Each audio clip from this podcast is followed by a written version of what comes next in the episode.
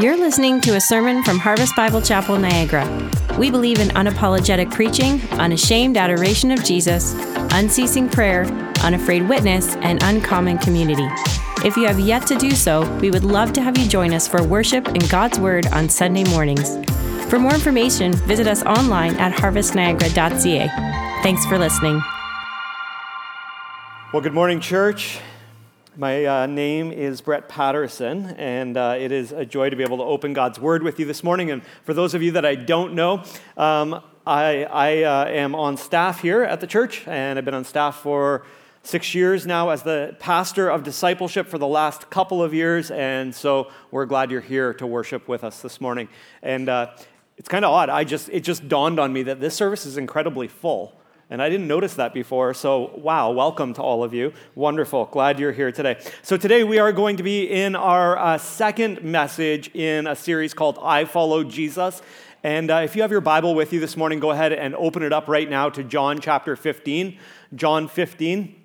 If you don't have a Bible, just put your hand up nice and high. We've got ushers coming down. They would love to get a copy of God's Word in your hand. In, in your hand, you can keep that hand up so they remember where you are. And uh, we would love for you to follow along because really we're just going to kind of walk through some of John 15. Um, today, our message is called Fully Devoted to Christ.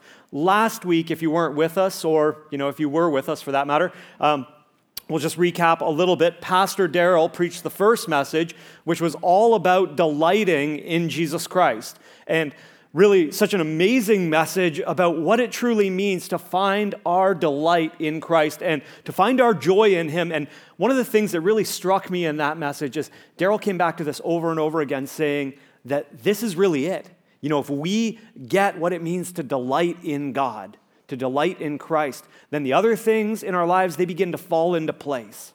That is it. That is it. And so this message today is not a separate message um, from last week. It's not a different thing, but it flows out of that message. Notice what's up on the screen right now. Notice this. As we delight ourselves in the Lord, that stirs us to devote ourselves to the Lord. Do you see that? But then, as we are stirred to devote ourselves to the Lord, our time, our talent, our treasure, then we begin to even delight in the Lord more. It's circular. And Lord willing, next week, we're going to see how displaying Christ plays into all of this. And so today, as we jump into this message, fully devoted to Jesus Christ, we're going to talk about two different aspects of being devoted to Christ. Two different aspects. The first aspect is our personal walk with Jesus Christ, personal devotion to Christ. The second aspect is us being devoted to Christ in community. So we're going to look at those two things, and we are going to start in John chapter 15, and then we're going to move to Romans 12 a little bit later in the message. And so this morning we're going to be in John chapter 15, talking about abiding in Christ. And as I say that, uh, some of you ha- who have been around a while are maybe like, oh, I've heard this before. You can be honest. Anybody feel that a little bit? I had somebody come up to me after the service. Nobody's honest in here. Okay, that's okay. You guys are lying. We'll sort that out later, okay? Um, but I had someone come up to me after the first service and was like, hey, yeah, actually, when you said John 15, I was like that. I was like, oh, I've heard this before. Um, and, uh, and then she said, but you know what? God opened my heart to receive it in a new way this morning. And so maybe even right now, just in your own seat, even just pray in your own heart. You know, if, if you become familiar with God's word. It's great to be familiar with God's word, but it's really bad to be familiar with God's word when we don't hear it anymore. So just pray in your own heart God, would you just open my heart to what you have for me this morning from this familiar passage of Scripture? And so this morning, as we dig into John 15 and we talk about devotion to Christ and what that looks like and how we live that out, I just want to say this as we get started this morning more than God wants your 15 minutes of time in the morning, more than God wants your once a month service on a Sunday, more than God wants you to share your faith in your workplace. And yes, all of those things, but more than these things, more than any of them, God wants your heart. He wants your heart. He wants all of it. He wants to be the center of your affection, the center of your delight, the center of your devotion. That's what He wants. more than just your acts of service, more than just, you know, trying to follow him and do the best that you can. He wants your heart, he wants your love, your adoration, your affection, your worship, and he wants all of that to flow out into devotion to him. And so listen, when he has your heart, when He has all of your heart, then your life will begin to shift in a direction where you will want to be committed to other people, where you will want to live and love others. Then your life, in your life, you will long for the pure spiritual milk of the Word. Then in your life, prayer won't just be an add on anymore. Prayer will be essential because it will be communication with your Heavenly Father because you are so needy and because He is so great. Then in those moments, Worship will be sweet, and you will delight in your Savior, and witness will not be a burdensome thing, but it will be the joyful overflow of your heart that has been captured by the living God. Listen, all of these things, all of these things come from delighting in God. They flow out of that, they're not separate from that. And so this morning, this morning, as we dig into this, as we start in this place this morning, Maybe you're saying, yes, but how does that work? What does that look like? How do I get to a place where, where that's actually happening? I want to delight in the Lord, but how do I get there? That's where we're going to go this morning as we dig into John chapter 15. And so if you have your Bible with you right now, we're going to look at John 15. We're going to look at John 15 together, and I'm going to read verses 1 through 11 for us today. And then we're going to go back and we're just going to draw out a few things. What does it mean to abide in Christ, to be devoted to Christ, and to draw our life from Him? So, John chapter 15, we'll start in verse 1. This is Jesus speaking. And Jesus says this He says, I am the true vine, and my Father is the vine dresser. Every branch in me that does not bear fruit, He takes away. And every branch that does bear fruit, He prunes, that it may bear more fruit. Already you are clean because of the word that I have spoken to you. Abide in me and I in you, as the branch cannot bear fruit by itself unless it abides in the vine, neither can you unless you abide in me. I am the vine, and you are the branches. Whoever abides in me and I in him, he it is that bears much fruit, for apart from me you can do nothing. If anyone does not abide in me, he is thrown away like a branch that withers and the branches are gathered and thrown into the fire and burned. If you abide in me and my words abide in you, ask whatever you wish and it will be done for you. By this my Father is glorified, that you bear much fruit and so prove to be my disciples. As the Father has loved me, so I have loved you. Abide in my love. If you keep my commandments, you will abide in my love, just as I have, lo- have kept my Father's commandments and abide in his love. These things I have spoken to you, that my joy may be in you, and that your joy may be full. Amen. Amen. Amen. This morning, we're just going to start right here in this passage, and we're going to start with this simple point that's already up on the screen. Point number one in this morning's message is just this Devotion to Christ comes from abiding in Christ. Devotion to Christ comes from abiding in Christ. If you're taking notes this morning, you can write that down. That's going to be the starting place, and everything else that we're going to say is going to flow out of that. But true devotion to Christ comes from abiding in Christ. Now, let me just spell that out for you for a second. Devotion to Christ doesn't come from serving Christ really hard. Devotion to Christ doesn't come from trying to just be a good Christian. Devotion to Christ doesn't come from trying to love others well. It doesn't come from those things. Devotion to Christ comes from abiding in Christ. We've got to get that. That is absolutely essential to our foundation. Anything else for a foundation to being devoted to Christ is a foundation of sand. Okay, the foundation, the good foundation, is that being devoted to Christ means that I abide in Him. And maybe you're like, yes, I agree, but tell me what that means. Tell me what it means to abide in Christ. Tell me what it looks like to abide in Christ. Great question. Okay, let's do that. Let's, let's break this down really simple as we go through this text this morning. Okay, first things first. We need to recognize this, and I think we all get this. This is just basic, okay? When Jesus says, I am the vine, he's not saying that he's a literal vine. Nod your head yes if you get that, okay? He's not saying, like, I've got real branches and leaves and real grapes hanging on me. He's not saying that, and he's not saying that we are real branches, but he is creating a picture for us. He's saying, it's really like this, guys. It's really, actually, a lot like this, okay? And so we're going to press into that a little bit. So we just need to get that. But there's something else that we need to get here that's equally important. This passage has been confused by some um, all the way throughout church history, but especially recently. Uh, some have, people have gone out to say that this passage is actually talking about union with Christ. Let me just explain that in a second. Okay, some people have said this is talking about union with Christ, that Jesus is the vine and we are attached to him, but if we don't abide in him, then we'll fall off and we will be lost and we'll go from being saved to being unsaved. Just emphatically this morning, I'm going to say that is not what this text is talking about at all, okay? Got it. Just look at your neighbor and say, that's not what it's talking about. Good, I'm glad that's clear. Okay, this text is not primarily talking about union with Christ, us being connected to Christ. Union with Christ happens at the moment of salvation, okay? At the moment of justification. When we put our faith and trust in Jesus Christ, when we confess our sin and repent of our sin and receive Him as Savior, we are united with Christ. That is an unbreakable bond, okay? You cannot be saved and then unsaved. I'm just going to say that. You can't be a new creation and then not a new creation. You can't be born again and then not born again. That doesn't even make sense. I had a baby, it was born, now it's not born. It's like, you're crazy.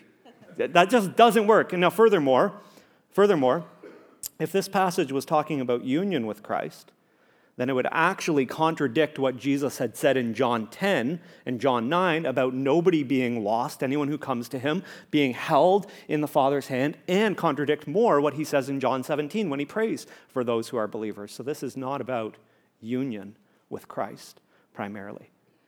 But if it's not about union with Christ, then what is it about? Well, actually, what it's about, it's about communion with Christ. It's about communion with Christ. It's not about us being joined to Christ, but it is about our fellowship with Christ. It's about us enjoying Him, delighting in Him, abiding in Him, our communion with Christ. Now, we have communion service here at Harvest Niagara, typically about once a month, maybe a little bit more frequent than that once in a while. And when we have communion service, what we're actually doing is we are actually remembering the Lord and we are signifying that we have an unbreakable relationship with Christ in which we fellowship with Him. Did we get that? Okay? So communion is not just the, the bread and the cup, okay, that is the symbols of communion, of the Lord's Supper, but communion with Christ is in fact our relationship with Him, the ongoing relationship that we have as we walk with Him, as we fellowship with Him, as we draw our spiritual life from Him, okay? So this text is not about union, it is primarily about communion with Christ. And so when we say, we, we need to abide in Christ. We're talking about having life giving communion with Jesus Christ. We're going to flesh that out a little bit, okay? So, next thing, though, that we need to get in this passage is we need to get a bit of a working definition to know what it really means to abide in Christ. And so let's try to just do that right now. Let's just bring that up on the screen, okay? What does it mean to abide in Christ? Okay, right here. I abide in Christ when I draw my spiritual strength from the power of his resurrected life. What does it mean to abide in Christ?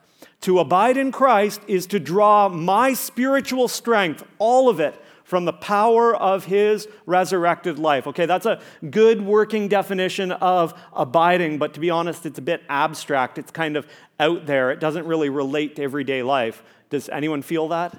I kind of feel that. I'm like, okay, that tells me what it is, but it doesn't tell me what it looks like. Okay? So we'll leave that up on the screen just for a second. But then I want to start to kind of lead us through what it actually looks like to abide in Christ in everyday life. What does it actually look like to walk with Christ and to submit to Him and to yield to Him every day? Well, here's a few things right here. We're going to see three things coming out of this passage. Okay, three things that are essential for us. Okay, abiding in Christ is being, okay, first of all, connected to Christ. That's where it starts. That's the starting place, okay? That is union with Christ, being connected to Christ. That happens the moment that you are saved. When you put your faith and trust in Jesus Christ, you are connected to Christ. You are grafted into the vine of your salvation. You are grafted into Christ. You become part of the bride of Christ. You become part of the body of Christ. You become part of the church of the living God who is enrolled in heaven and seated at the right hand. Okay? You are part of Christ himself. You are part of his body. That's why the church is called the body of Christ. Okay? That is our connection to Christ. And so let me just say this this morning. If you're here this morning and you don't know Christ as your personal Lord and Savior, that's where it all starts. If you're here today and you don't know Jesus Christ, you haven't put your faith and trust in Him, you haven't received Him as your Lord. If you're here today and you know you've been a faithful church attender for a long time, you know you carry your Bible with you, you know, and you do all of those things, um, but you've never truly bowed the knee to Jesus. You've never admitted that you're a sinner because you've always kind of thought that you weren't really that bad. If that's you this morning, then you're not connected to Jesus. You're not grafted into the vine. You've not been born again. You've not been saved or justified. You're not yet a new creation, but you can be this morning.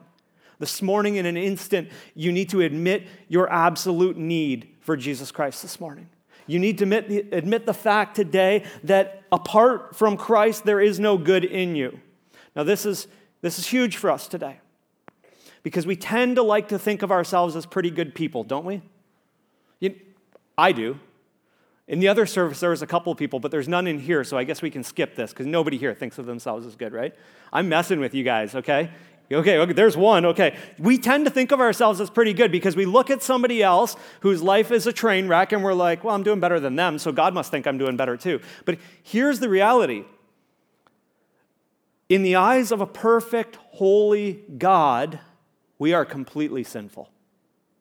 Everything about us. You're like, well, I do some good things. Yes, true, you're not as bad as you could be, possibly, potential, praise God that we're not, okay?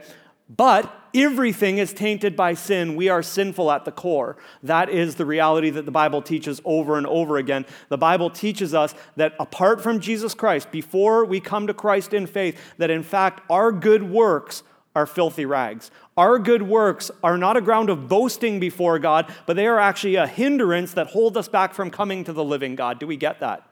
Do we understand that? That if I go to God and I say, God, would you look at all the good that I've done? Would you look at this? Would you look at this? Would you look at this? Therefore, you should accept me. In fact, what I am doing is I am creating an idol and I'm blaspheming the living God based on my own standard of goodness, which is a false standard, not true whatsoever.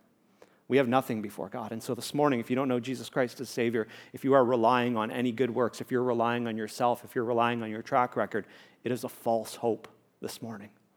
Today's the day to bow the knee to Christ.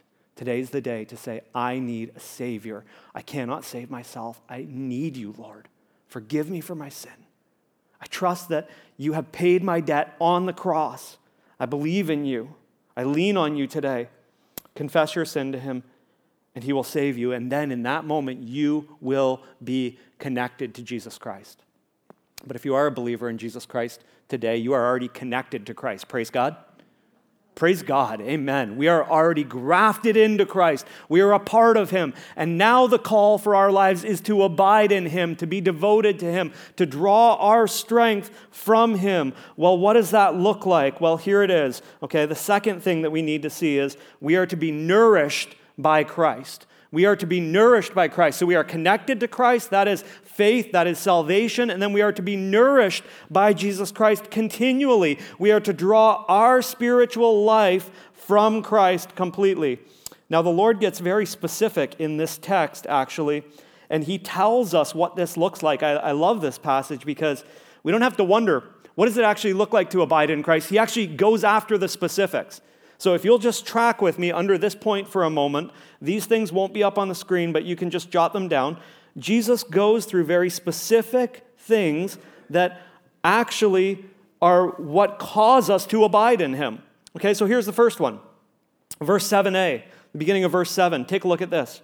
Jesus says that his words, okay, that we are to abide in his words. He says, If you abide in me and my words abide in you. Okay, just if, you, if you're a person who writes in your Bible, just maybe underline that or circle that, okay? Just circle uh, the word words in your Bible right there, okay? If, if my words abide in you, that's the first thing. What does it mean to abide in Christ? It means to abide in his word. But more than we abide in his word, it is for his word to abide in us. Okay? For his word to be the anchor of our hearts, for it to be our meditation, for it to be a source of life for us. Colossians 3:16 says that we are to let the word of Christ dwell in us richly. That means that we are to take in the Word of God, we are to digest it, it is to be in us and then to flow out of us. Jesus calls us to abide in His Word. You know, it's not um, a coincidence that we call our time that we spend with God, whether in the morning or in the evening, that we call that our devotions. That's not a coincidence. Why do we call that time our devotion time? Is that the sum total of our devotion to Christ? No, it's not. But that is one of the major things that we do to stir our devotion to Jesus Christ, isn't it? Right? Uh, so maybe we should say, This is my, this is my uh, stirring to devotion time. This is when I get stirred up, when I go to the Word of God and I read in the Word of God things that encourage me, but also things that convict me. You know, the Word of God is like a mirror, isn't it? We read in the Word of God and we see our hearts and lives laid out before us, and we're like, Oh, man, I'm like that. I need help. Okay, where am I going to go? I'm going to go to Jesus. He's going to give me the help that I need. Okay? That is one of the most major things to stir up our delight in Jesus Christ and our devotion to him is the word of God. Okay, the word of God is worth longing for. The word of God is worth pursuing. The word of God is worth studying. It is worth reading. It is worth digesting, but even more than all of those things, it is worth being your meditation hour by hour, day by day. And Jesus says, "If you abide in me and my words abide in you, he says this, verse 7b Ask, ask whatever you wish, and it will be done for you. You're like, sweet, okay, if I just, you know, read the Bible a bit, I can ask anything I want of Jesus and he'll do it for me. That is awesome. And that is totally wrong. You just you missed it if you were thinking that, okay? No, that's not at all what he's saying here. He's saying if if if my word abides in you, okay? If my words, all of my words, everything that I have said and commanded, if it abides in you, that means that it lives in you. And if the word of God lives in you, then it has authority over your life. You yield to it. Do we get that? So it's really interesting. Jesus says that. And then in 7b, he says this ask whatever you wish and it'll be done for you. Jesus doesn't need to qualify that, does he? He doesn't need to say, except for the really fancy fast car, except for the really nice house, except for this and that and the other thing. He doesn't need to do that, does he? He's already done that. Notice, notice back what he says at the beginning of verse 7. If you abide in me, if you live in me, and my word lives in you, ask whatever you wish. What is he saying here? He's saying simply that our will will be aligned. Your will will be submitted to my will. It's really interesting how this is so similar to what Pastor Daryl taught us last week, isn't it? That when we delight ourselves in the Lord, um, that He becomes the center of our delight, and that we can ask of the Lord and He will give. He, our desires are aligned with His. Huh, that's really interesting. You're like, wow, they're smart. They came up with two things that are very similar. No, we're not smart. Okay, that's God's word. God is smart, and God just arranged it that way. And it's amazing that, you know, the word of God communicates the same truths over and over again to us in different ways. But notice, we are to abide in Christ's words, but then we are to ask. We are to ask of him. What does that mean? What does it mean to ask? Okay, to ask is really a picture of prayer, isn't it? Do you understand what happens when we ask God for something? You're like, yeah, sometimes we get it, sometimes we don't. No, so much more than that. It's not even about that. When we ask God for something, do you understand what we're doing? When we ask God for something, we are bowing our knee in our hearts like this and saying, God, I can't do it. I just can't do it. Would you help me with this? God, would you do what I can't do? We are admitting in childlike faith our absolute dependence on the living God to provide what only He can provide and to do what only He can do. That is an act of worship. That's what it is. Okay? When we go to God and we ask Him to do things that we cannot do, that is an act of submission and worship and absolute dependence. And God is so honored by that, isn't He? God, as a father, just delights in that when we come to Him in prayer and we ask of Him. You know, I've realized lately that I'm so not like the Lord in so many ways. One of those ways in particular that I've noticed and felt the sting of recently is I often I get frustrated sometimes, often. My wife can vouch for this. Um, I get frustrated when my kids come to me and ask me for stuff, especially when I'm busy. When they're like, hey, daddy, can you just help me with this? I'm like, shouldn't you be able to do that by now? Like, at least try or something, right? And I, I get irritated by it, and I'm like, don't, not now, not, you know, go, go. And here, here's why I say that this has been convicting for me because God is never like that with his children. He's never like that. He's never frustrated by you coming to him and asking him. He's never like, oh, I'm really, can't you see I'm really busy right now? Just go away and come back tomorrow. He's not like that at all. He loves it when we come to him as his children and we say, I can't do it, daddy. Help. I need you. And I'm learning with my boys to rejoice in that. Now, of course, I, I want them to be able to tie their own shoes before they're 35, right? That would be a parent fail, okay? But, but trying to learn that balance of, yeah, son, I can put down what I'm doing and gladly help you because that is an act of dependence on me. And this is a reflection of our relationship and the relationship that we should have with God. Think about how honored God is when you come as his child and you ask him to help you. Don't forget about that. Don't forget about prayer. Don't forget about seeking the Lord, asking of Him, asking and inviting Him to open your eyes to see His goodness. But then notice this in verse 9. And Jesus goes on to explain other elements of us abiding in Him. Verse 9, He says for us to abide in His love. He says, As the Father has loved me, so I have loved you. Abide in my love. Now, we can confuse that statement we can confuse it by thinking that there is a way that we can somehow do something so wrong, so bad, that we actually remove ourselves from the love of Christ. That is wrong. That is incorrect. That is not what Jesus is saying. We need to understand what it means to abide first and foremost here. Jesus is saying that we are to live in his love. When Jesus talks about abiding, what he is saying to us is make your home here. He's saying, okay, this is my love.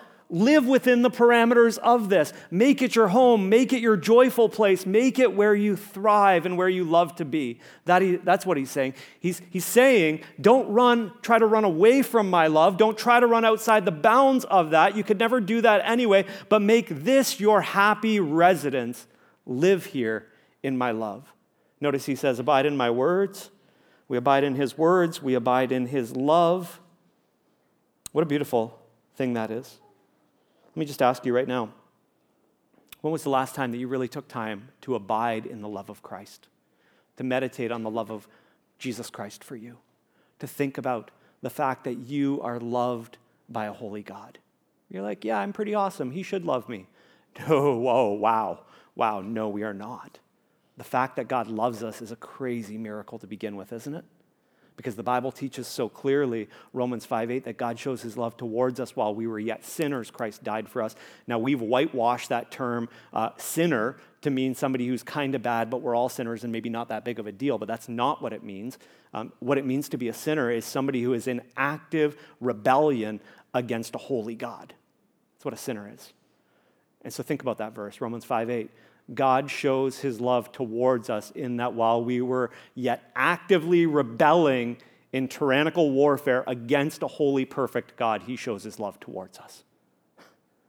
So just think about it. How much would your day change? How much would your walk change if you just realized the fact that God loves you as, as a child of his? That He loves you, that your good efforts don't increase that love, your failures don't decrease that love, that His love for you is constant, it is steady. It is there for you. Listen, there's an amazing verse over in 1 John 4:16 that says this. This is only a person who is led by the Holy Spirit, who is abiding in the love of God, could ever say this, could ever write this. John says this. He says, So we have come to know and believe the love that God has for us. Have you come to know and believe the love that God has for you? God is love, he says, and whoever abides in love abides in God, and God abides in him. What a beautiful picture. To abide in Christ is to abide in his love. It is to, to, to be joyful in his love, to rejoice in it, to make your home there. But Jesus goes on. It's more than that. In verse 10, he says this He says, If you keep my commandments, you will abide in my love just as I have kept my Father's commandments and abide in his love. Well, what does he mean by that? Well, what he means by that is simple. If you abide in Christ, if you make Christ your happy home, if He is your heart's desire, what begins to happen is God's desires begin to be your desires. You begin to love God's commandments rather than see them as burdensome rules that are against you. First John tells us that God's commandments are not burdensome to us. They're not a burden. They're actually a blessing to us to keep us from going off the rails. And we begin as we get to know Jesus and we walk with him and we rejoice in him and we live in him, we begin to love the law of God. God begins to write that law on our hearts. He begins to write his character on our hearts, and we rejoice in it and we begin to love it. And he says, If you keep my commandments, you will abide in my love. Listen, this morning, I just feel as though I need to say this in this service.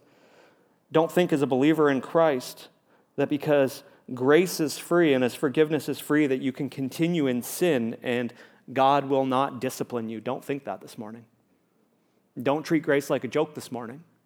Don't trample on his forgiveness. Don't trample his grace underfoot by thinking that because God is showing you grace and it's free, that you can continue in sin. The Bible is very clear on that in Romans chapter 6. It says, absolutely not. We can't do that. A believer wouldn't even think that way. We wouldn't even contemplate walking in a sinful lifestyle because we can get away with it. Why? Because as we abide in Jesus Christ, he writes his commandments on our hearts. He writes his love in our hearts, and he begins to change us from the inside out, doesn't he? That's what he begins to do. And then this, verse 11. He tells us to abide in his joy. He says, These things I have spoken to you, that my joy may be in you, and that your joy may be full. Who wants the fullness of joy in their life? I want the fullness of joy in my life. Where's it going to come from?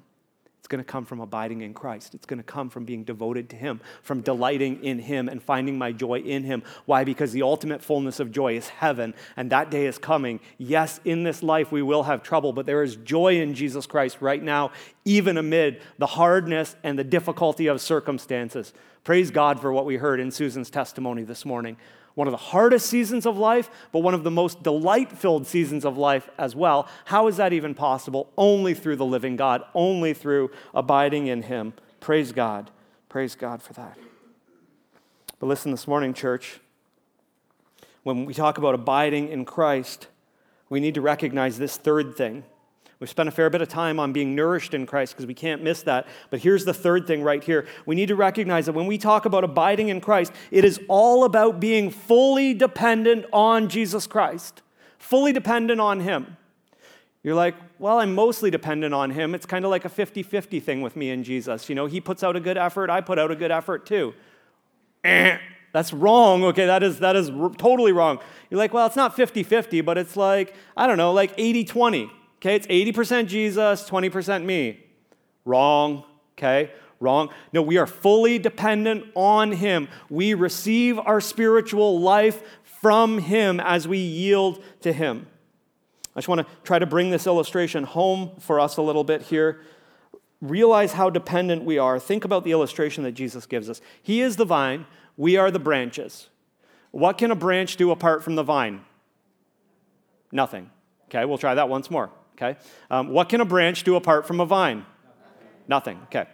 What does a branch do when it's in the vine? I hear a lot of things. Here's what a branch does when it's in the vine it just sits there and sucks sap and just draws sap from the vine. Do you understand what that makes us? If you're a branch and I'm a branch, that makes each one of us spiritual sap suckers, doesn't it? That's what we do in the best possible way. We just abide in Jesus Christ. We suck sap from Him, spiritual life, and that spiritual life overflows in us and then bears fruit. I didn't ever think that I would call you a spiritual sapsucker and you'd smile at me, so I'm glad about that. I was kind of nervous saying that, but um, good. So we are. We're, we're spiritual sapsuckers, though. We draw our life from Jesus Christ, and then He produces the fruit. That is the overflow. He makes it happen. I love the picture that we have of this in Galatians 2.20. The Apostle Paul says this. I think this is just an amazing picture of what it means to have a life that is abiding in Christ. He says this I have been crucified with Christ. It is no longer I who live. Paul, he doesn't live anymore, but Jesus who lives in me. And the life I now live in the flesh, I live by faith in the Son of God who loved me and gave himself for me. You ask Paul, Paul's like, Yeah, I'm not even alive anymore. It's just Jesus living in me. That's what it is. That's abiding in Christ. That's what it means to be devoted and committed to Jesus Christ. I love how John Piper kind of sums up this whole thought right here. Um, this is a quote from one of his podcasts, uh, one of his Ask Pastor John podcasts, and he says this He says, The bottom line is hour by hour, let us receive and rest and trust in and savor and enjoy Christ's word and love and joy. He needs some commas in there. Wow. Uh, while we submit externally to the merciful providences of God. Did you get all that? Just look at it for a second. Receive, rest, trust, savor. What does it mean to abide? Enjoy Christ's love, His word, with joy. And then we submit to the external providences of God. What does that mean? When God leads us through difficult seasons, when we are disciplined because we've been walking down a path of sin. If we're going to abide in Christ in that moment, we're going to submit to it and we're going to say, God, I invite it. Would you lead me back to yourself? Would you change my heart from the inside out? Come whatever may, I trust you. I will lean on you. I will look to you during this season. Listen, devotion to Christ starts with our personal walk. If your personal walk with Christ is not firing on all cylinders, then you're, then you're missing out on so much. But listen, our, our personal walk with Christ is a starting place. It begins there, but then it overflows. It overflows into a radical commitment to one another. Here's the second thing. This is our second and last point in the message today, right here. Okay? Devotion to Christ comes from abiding in Christ and then flows out into radical commitment to one another. If you, if you read that, you're like, oh, that's the same as the first point, but with another piece on the end. Yeah, you got it. It's like one sentence, okay? There it is. Devotion to Christ comes from abiding in Christ and then flows out into radical commitment to one another. There is a personal step in, ab- in abiding in Christ and being devoted to Christ, but then there's a community step in abiding in Christ where we walk with one another, where we care for one another and love one another. Now, listen carefully. If the personal abiding is not happening, the community stuff will always be ingenuous. It'll always be inauthentic. It will always be a struggle. It will always be a hard thing. But when we are personally abiding in Christ and devoted to Him, the overflow into community will be a joy, won't it? It will be hard at times, but it will be a joy. It will be a pleasure to live life with others and to see Christ at work in them. Let's begin to break this down just a little bit. What does it mean? What does it mean to, to really love one another in community in this way and to be devoted to Christ by being devoted to one another? Well, if you've got your Bible with you, go ahead and just turn over to Romans chapter 12. Romans chapter 12. We're just going to go there for just a couple minutes right now. Romans chapter 12. So if you go from the book of John and you turn to the right, uh, you'll hit the book of Acts, and then right after that is Romans, okay? And Romans chapter 12.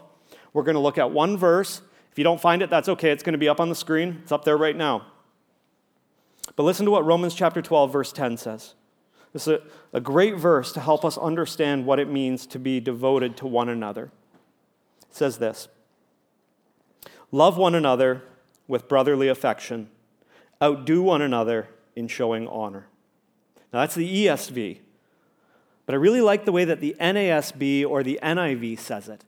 The NIV captures something that's going on in this verse, and so does the NASB. Here it is in the NASB. It's up on the screen this way. It says, Be devoted to one another.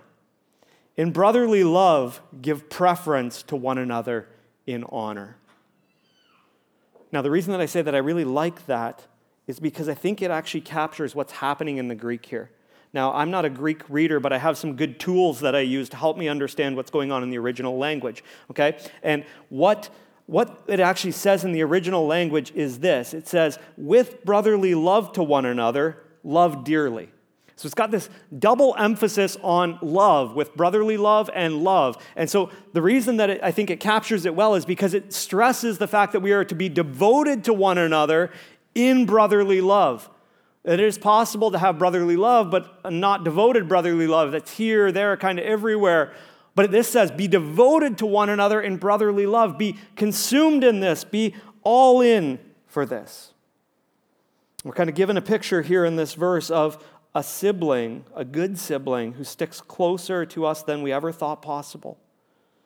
Now, that might not even be some of our experiences. Maybe we've had a sibling that has hurt us or has turned away from us in a difficult time. But the picture that we're given here is really of, of a brother, a brother who, who sticks with us and remains with us through the hardest times, through the most intense situations.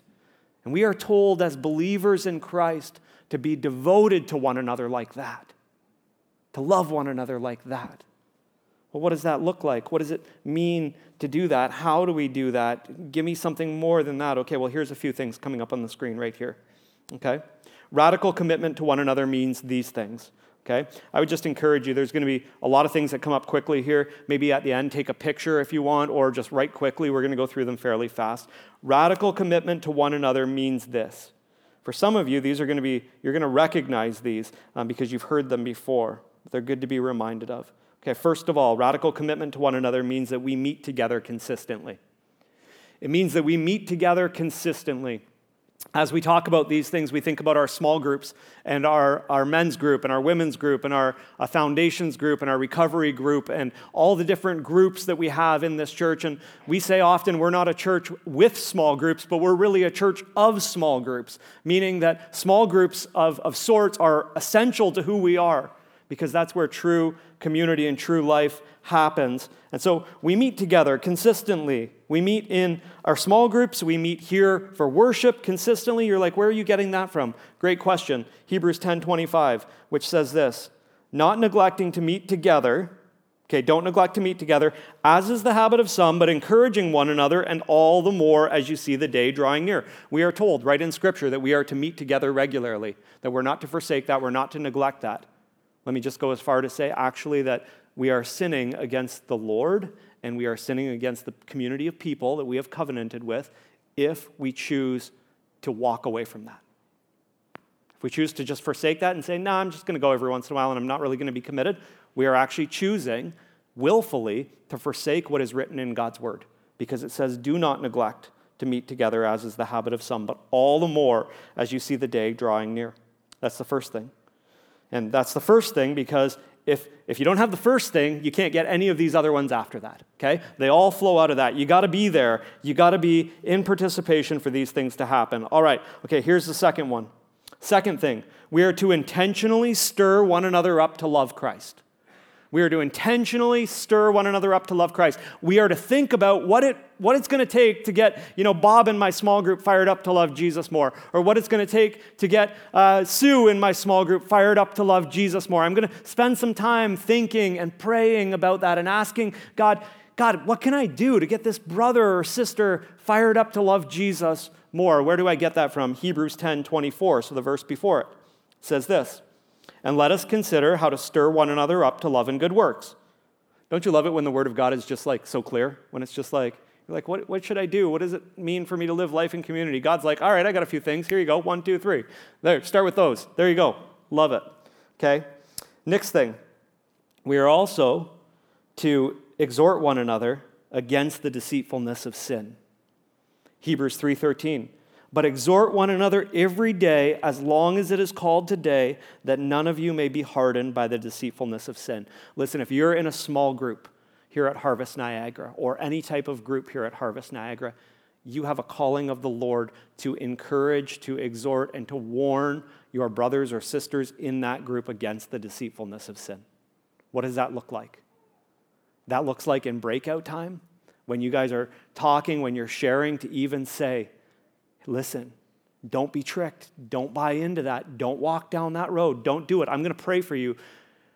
I, know that you're entertaining this thought, but, but I'm going to pray for you every day this week that you will not buy into that, that you will not go in that direction. Or even it, maybe it is just to share one of your own heart struggles and to say, This is where I'm struggling, and here's what the Lord has been showing me and how He's been helping me. Don't, and don't go there. We are called to exhort one another, to warn one another against the deceitfulness of sin.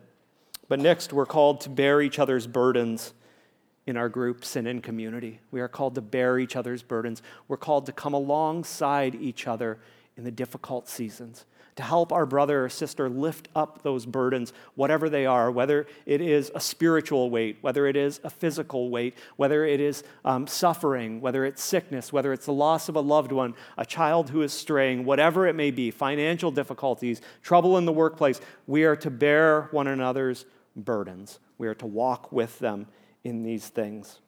Listen, there's more. We are to forgive one another as we have been forgiven. Ephesians 4:32. This is tough, I get this. Ephesians 4:32 says this, "Be kind to one another, tender-hearted, forgiving one another as God in Christ forgave you." That's a tall order, isn't it? You can't do that without abiding in Jesus Christ, without drawing your love and your life from him. You cannot forgive in that way apart from that. But he calls you to, and he will give you the grace to do it. We are to forgive as we have been forgiven. Furthermore, Romans 12:10, the verse that we had up on the screen a few minutes ago, we are to genuinely love one another. We are to be devoted to one another in brotherly love. Okay, just didn't want to leave that one out of this list. We want to make sure we get that, okay? But then also we are to serve each other wholeheartedly. I think sometimes we forget that, that love actually means serving each other. Okay? It's easy to be like, oh yeah, I love you, I care about you, but no, I'm not going to help you. Yeah, yeah, I love you, but no way. I'm not going to come over and help you clean out your basement. There's no chance. I think I'm getting my hair done that day or something, right? It's like, that's not genuine love. Uh, why, why would I say that? Well, because the Bible tells us that. Galatians 5.13 says, uh, For you are called to freedom, brothers. Only do not use your freedom as an opportunity for the flesh, but through love serve one another. We are to serve one another wholeheartedly. We are to give ourselves to one another, to help one another, to care for one another in these ways. And then also this. We are to submit to one another in humility. Ephesians 5:21 says submitting to one another out of reverence for Christ. Do we understand that? When we submit to one another, when we yield to one another, when we defer to one another, we are actually doing it not just out of, out of love to that person, but more than that, we're doing it out of reverence to Jesus Christ, our head we're yielding to Him. That is a beautiful, beautiful thing. Listen, there's more that we could say, but for some of you, for some of you, this will look really familiar. And it should look familiar to us. Because every person here at Harvest Niagara, if you're in a small group at Harvest Niagara and you've joined a small group at any time, you actually had a piece of paper that had all of these things written on it. And you looked at it, and it had a line at the bottom where you signed your name and you said, Yes, I covenant before God with other people to live out these things by the grace of God to the best of my abilities with my whole heart. I'm never going to do it perfectly, but God help me to live this out. And so this morning, church, this is a call for us to come back to these things. If you have if you have covenanted with the members of your small group and with the Lord to, to live in this way, don't default on that covenant. It is hard, but it's what God calls us to. And the fact that it's hard also means that it's good because in the process, God is changing us, He's growing us, He's sanctifying us in this. And so don't give up on walking in community, in authentic community, but trust the Lord for it. I love what it says in Acts 2:42. It's a great verse about authentic community and it says that the early church, it says they devoted themselves to the apostles' teaching and the fellowship and to the breaking of bread and to the prayers. They were all in with each other for those things.